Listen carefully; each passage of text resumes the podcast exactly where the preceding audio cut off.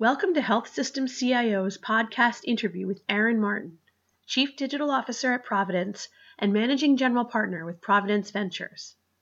In part two, Martin talks about how the organization has benefited from moving to a single website platform, the tremendous opportunity digital tools offer to build better relationships with consumers, what he believes healthcare can learn from Amazon, and the three phases technologists go through when they enter healthcare.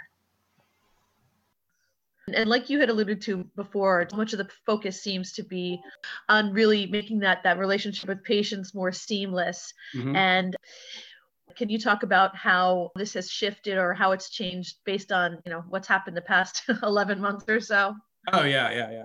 Well, I mean, w- one of the key things is we've been working on this. I, you know, I came to Providence from Amazon seven years ago, and so we've been making these investments over the past seven years. So when COVID hit, we were, you know, fortunately in a good place because we had the correct technology to kind of address, and we had also built it to scale dramatically, yeah. right? As a matter of fact, funny thing is, like I used to kind of complain to my engineering architecture teams hey do we really need to build this for this kind of scale shouldn't we be kind of focusing more on feature development because we're never going to see these types of virtual visit volumes in our in our collective lifetimes. And you know boy was i wrong and thank god they didn't listen to me. You know they were used to building at amazon scale. Unfortunately they had done that.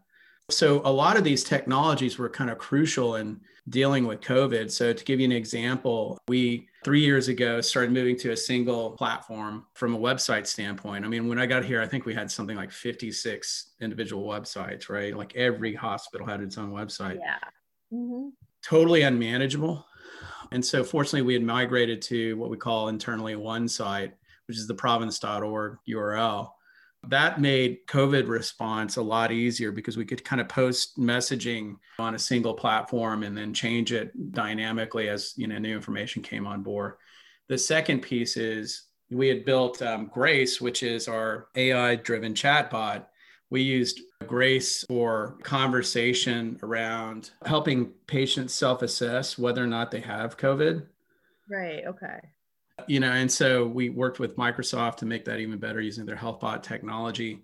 And the third area is we use DexCare, that platform that I was talking about before, for patients after they've self-assessed if they are possibly remember this is early on when there was very limited testing out there. There was very limited understanding of the disease allowed patients to be seen safe and there was very little ppe we allowed patients to be seen at scale and then we could kind of assess them and determine okay yes, they, they are kind of a patient under investigation. They possibly have COVID and, you know, let's move forward. And if they weren't sick enough, we could actually manage them from home. And so we used a, another two technologies, Xealth, which I had mentioned before, and another one, another Providence portfolio company called Twistle to monitor patients at home on a scalable basis. And so they weren't too sick and they, they didn't need to go to the hospital, we could safely monitor them at scale with um, ICU nurses. And they could see, all right, this patient seems to be doing well at chat through reminding patients to take their temperature and pulse ox kind of three times a day. And if somebody started to decompensate, we could see them via virtual visit and then potentially admit them to the hospital. So all this technology that we had built was useful in COVID. The second thing I would say is the first two steps around what we've been doing is really around brand. So making sure that we've got kind of a consistent scaled brand. So we we've moved from Providence St. Joseph Health to Providence just from a simplicity standpoint. The second part of what we've done is we unified the websites, obviously, which helps streamline our ability to attract new patients. And then we really have been investing in basically our ability to capture and enable digital transactions. Right. And so that has been incredibly helpful. And then the, the next thing that we're doing, and DexCare is the platform that we've kind of built around that. And we also use a company called Kyruus that allows us to do the same type of thing for what physician specific needs. So if somebody's trying to book with a specialist or or a primary care physician, we use that platform. It's another Providence Ventures uh, portfolio company. So going from brand supporting transactions and then the next step that we're really working hard on right now, and probably be our fourth spin out, is, is the engagement part of what we do. So if, if you just kind of transact with people, online, that's great. You're creating convenience. But if you don't develop an ongoing kind of relationship with them, it is incredibly costly. There's the cost of churn.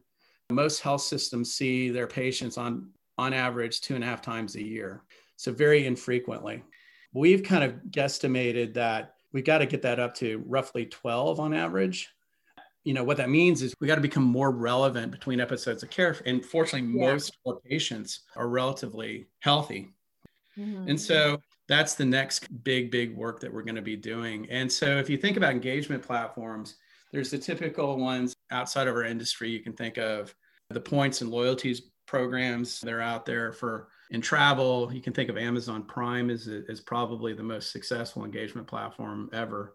What they do is is they just keep you relevant and top of mind and keep the conversation going between clinical interactions. and so it's measured by monthly active users. So how many patients are kind of engaging with us on a monthly basis? We're about to hit 1 million per month right? Which is okay for a health system pretty good.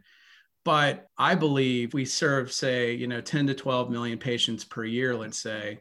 We should be actually hitting this might be a surprising number but order of magnitude higher than that. So think 20 or 30 million. And the mm-hmm. reason is is i think there's an opportunity for us to be relevant to people who aren't even our patients right yeah. and the reason why i know that that could be true is there's examples of it in the market so if you look at mayo clinic they punch way above their clinical weight from a, both a brand and an engaged user standpoint so they have invested a ton in clinical digital content, right?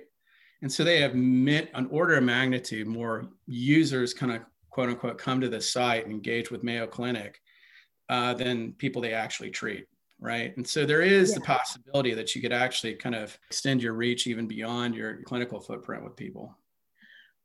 Right. What you're saying again really isn't something that's been part of the healthcare thinking for a lot of reasons but mm-hmm.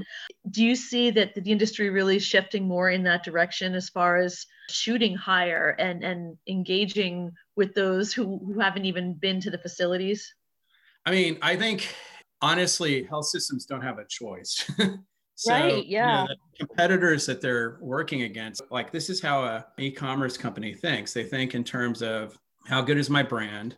you know, are my transactions happening, you know, are the, the digital transactions happening as convenient as possible that help your brand?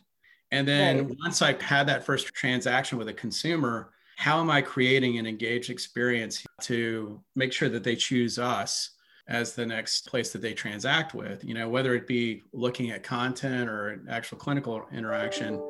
This is how Amazon thinks. And that engagement drives more better brand and it's a virtuous cycle and so if you think about before the last you know five six seven years amazon really didn't advertise right jeff yeah. was very clear that what he wanted instead of dumping money in tv ads he wanted to focus on a great transactional experience and then also on prime that's where he put his money and it, it's paid off because you know with relatively little kind of broad advertising.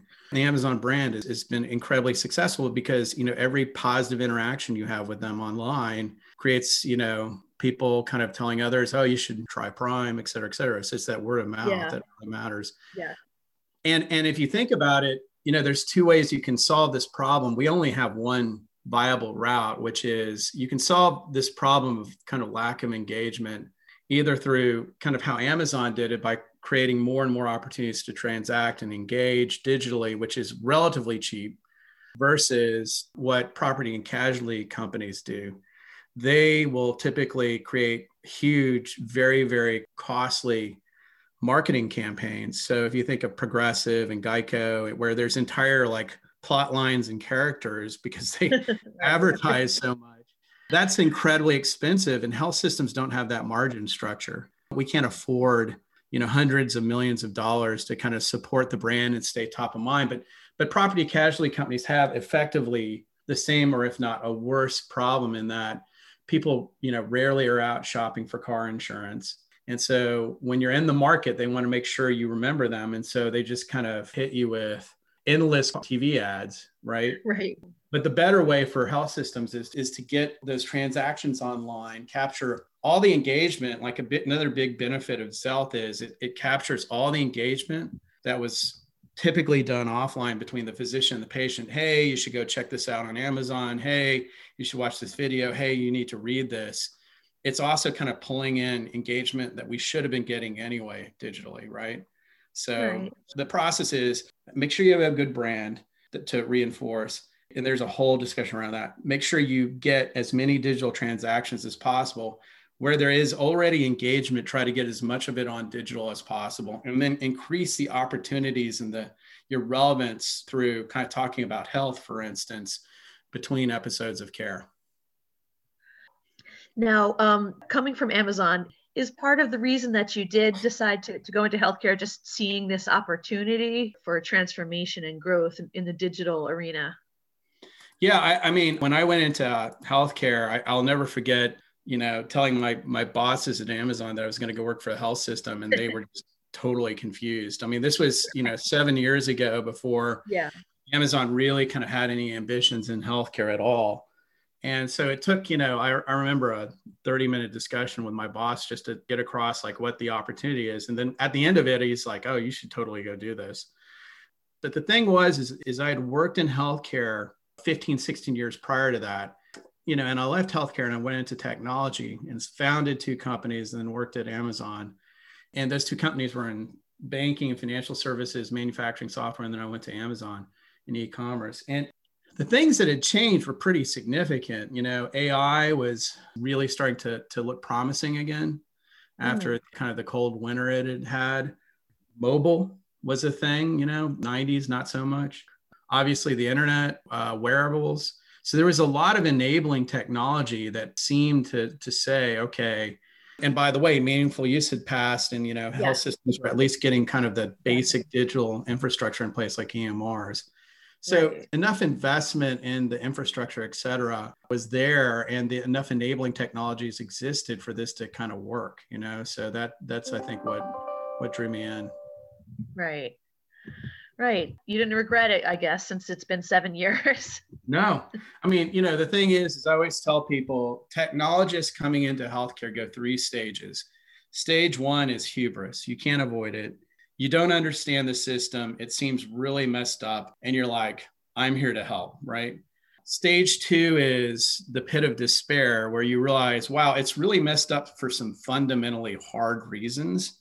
And very smart people are in healthcare, right? And so it's not because they don't understand what's going on, it's because there's just some structural issues. And then phase three is you either get the bug or you don't, right? You either say, you know, I really enjoy the mission of healthcare and I'm willing to do something that's a lot harder, probably in other industries to innovate in, right? Yeah, uh, that's really so well I'm, said. I've gotten the bug. Yeah, that's great. that's very yeah. okay.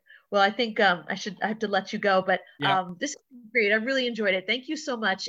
Wonderful. It's been a pleasure talking to you. Thank you so much. Thank you for listening to this podcast from healthsystemcio.com. To hear other podcasts, visit our website or subscribe to our account in iTunes at healthsystemcio.com backslash podcast.